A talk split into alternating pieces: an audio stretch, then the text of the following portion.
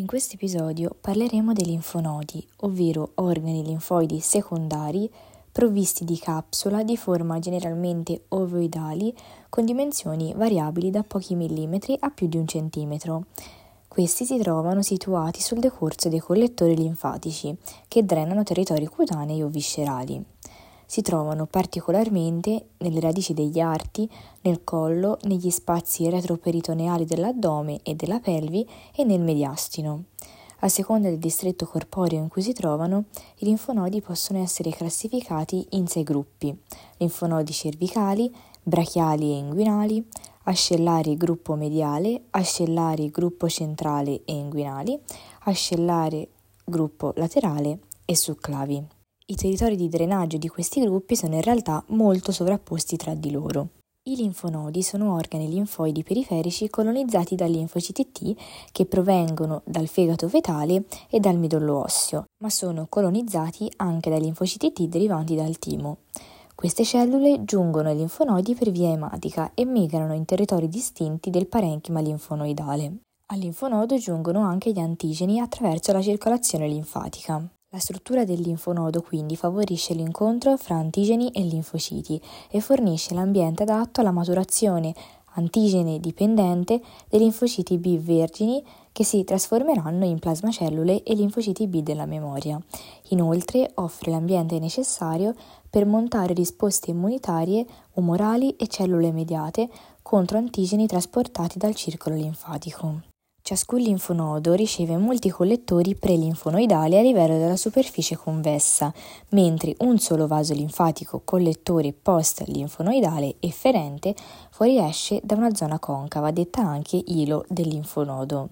L'orientamento delle valvole all'interno dei vasi linfatici garantisce il flusso unidirezionale della linfa, dai collettori prelinfonoidali al collettore post-linfonoidale. In particolare il vaso linfatico afferente, quindi il collettore prelinfonoidale, con tutti i suoi apparati valvolari, fa entrare la linfa a livello del seno marginale o sottocapsulare, posizionato quindi subito al di sotto della capsula, il quale si continua con i seni corticali o seni intermedi, che sono i seni che attraversano la corticale esterna. Da qui la linfa raggiunge la zona midollare dove ci sono i seni midollari. Poi raggiunge il seno marginale dell'ilo che convoglia la linfa che riceve da tutti i seni midollari. Dal seno marginale dell'ilo si ha poi l'apertura del vaso linfatico efferente.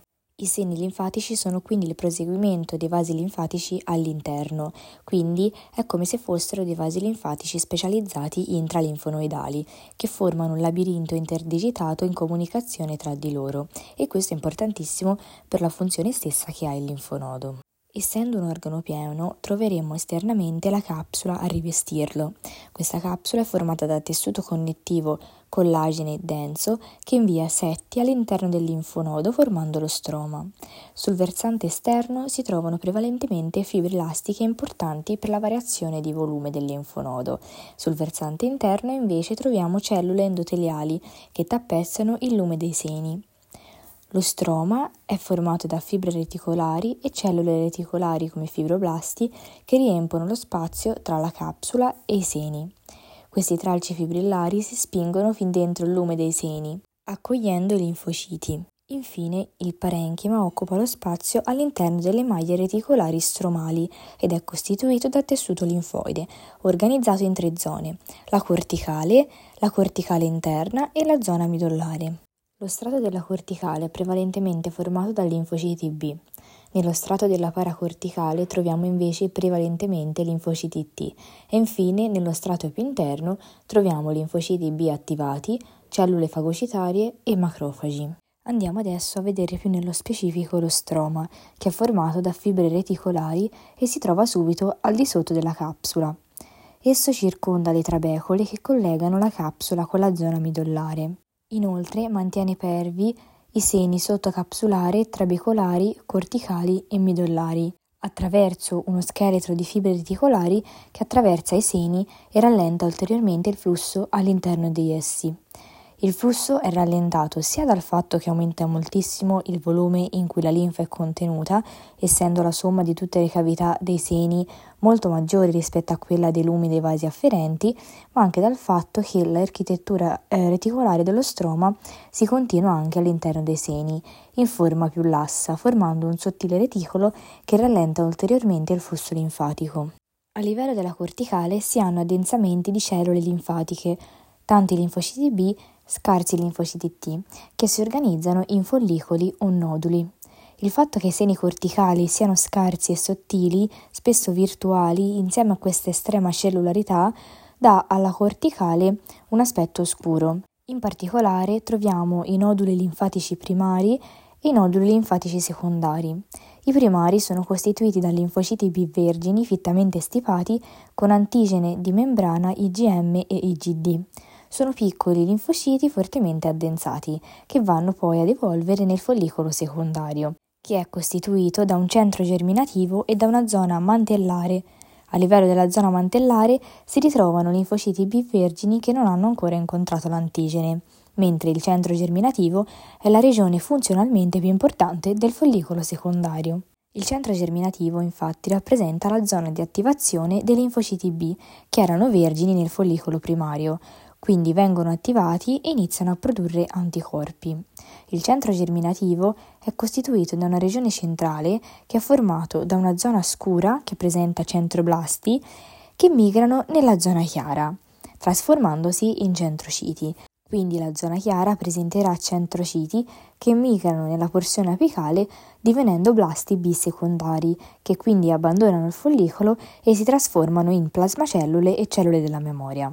Nel centro germinativo sono inoltre presenti macrofagi, linfociti T helper e cellule follicolari dendritiche, con funzione di presentare l'antigene. Queste presentano prolungamenti uniti da desmosomi sui quali sono presenti gli icosomi, ovvero delle strutture date dalla reazione tra antigene, anticorpo e complemento. A livello della corticale interna non vi sono follicoli e il tessuto linfatico è più diffuso e costituito da linfociti T quindi risulta un po' più chiaro. Inoltre la paracortex costituisce e si continua anche nel tessuto para o interfollicolare che divide i follicoli l'un dall'altro a livello della corticale. Nella paracortex si trovano delle venule ad endotelio alto, ovvero un tipo particolare di venule che rappresentano la porta di entrata dei linfociti provenienti dal sangue nel parenchima linfonoidale. Le cellule endoteliali cubiche consentono il traffico e l'insediamento dei linfociti all'interno del linfonodo. Oltre ai linfociti T però troviamo anche le cellule interdigitate, che sono un'evoluzione della linea monocito-macrofagica e che fungono da cellule presentanti l'antigene ai linfociti T. Inoltre troviamo anche le cellule a velo, che sono specializzazioni delle cellule di Langerhans che migrano dall'epidermide nei linfonodi e anch'esse fungono da cellule presentanti l'antigene. Infine abbiamo la midollare, dove i linfociti sono organizzati in cordoni midollari, inframmezzati dai seni linfatici midollari. Sono ampi e formati da plasmacellule, macrofagi e piccoli linfociti. Questo conferisce un aspetto più chiaro e acellulato alla zona midollare. Andiamo adesso ad analizzare i seni linfatici che hanno la funzione di far attraversare il linfonodo dalla linfa che contiene antigeni e cellule dendritiche. La capsula è perforata dai vasi linfatici afferenti che si continuano direttamente nel seno sottocapsulare. I seni sono rivestiti da cellule endoteliali e sono sepimentati da sottili fibre di reticolina che rallentano molto il flusso della linfa, permettendo ai macrofagi di fagocitare l'antigene e di presentarlo ai linfociti. Il seno marginale circonda i noduli linfatici e corrisponde ad una cavità irregolare che separa la capsula dal parenchima corticale, in cui si aprono i vasi linfatici afferenti. Dal seno marginale si dipartono i seni corticali, che hanno un decorso parallelo alle trobecole e si portano quindi alla corticale linfonoidale, raggiungendo i follicoli. Nei linfonodi le trabecole sono poco profonde e poco sviluppate, per cui anche i seni corticali sono poco sviluppati. Infine troviamo i seni midollari che separano i cordoni della midollare. Sono molto ampi e sepimentati dalle fibre di reticolina. Inoltre presentano le cellule stanziali macrofagiche. I seni midollari vanno poi a confluire nel seno marginale dell'ilo, da cui si diparte l'unico vaso efferente. Il connettivo reticolare che sepimenta il lume dei seni è rivestito da cellule stellate simili endoteliali, a livello del seno marginale e dei seni corticali, oppure da macrofagi fissi, detti macrofagi dei seni, che si trovano invece nei seni midollari. I seni linfonoidali funzionano quindi come un filtro, quindi scambiano liberamente con il parenchima linfatico soluti, materiale particolato e cellule. Fungono come una trappola per la linfa e facilitano l'azione dei macrofagi che sono dislocati lungo le pareti dei seni e che sono in grado di fagocitare gli antigeni e di fungere da cellule presentanti l'antigene. In generale, la corticale e la paracorticale favoriscono l'incontro tra linfociti B nella corticale e linfociti T nella paracorticale con gli antigeni, mentre nella zona midollare B dipendente si ha la produzione degli anticorpi da parte di quei linfociti B attivati diventati plasmacellule. Tramite gli ampi spazi dei seni midollari favorisce l'immissione degli anticorpi nella linfa e favorisce anche l'ingresso dei linfociti attivati, sia B che T, nel circolo linfatico. Nel prossimo episodio parleremo della milza.